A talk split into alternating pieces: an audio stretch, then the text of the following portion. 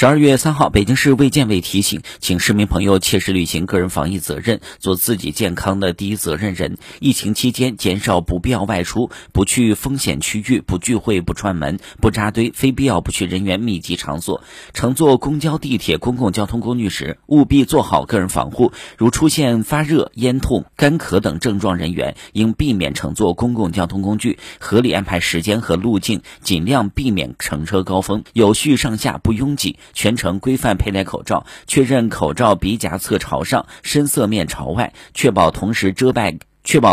盖口鼻和下巴，并压实鼻夹。打喷嚏、咳嗽时不要摘下口罩，减少与他人的交谈，不喝水、不进食，尽量保持安全距离，尽量少接触座位、扶手、车门、扶杆等公共设施，避免用未清洁的手碰触口、眼、鼻。到达目的地后，及时用流动水，采用7步洗手法清洗手部，保持手卫生。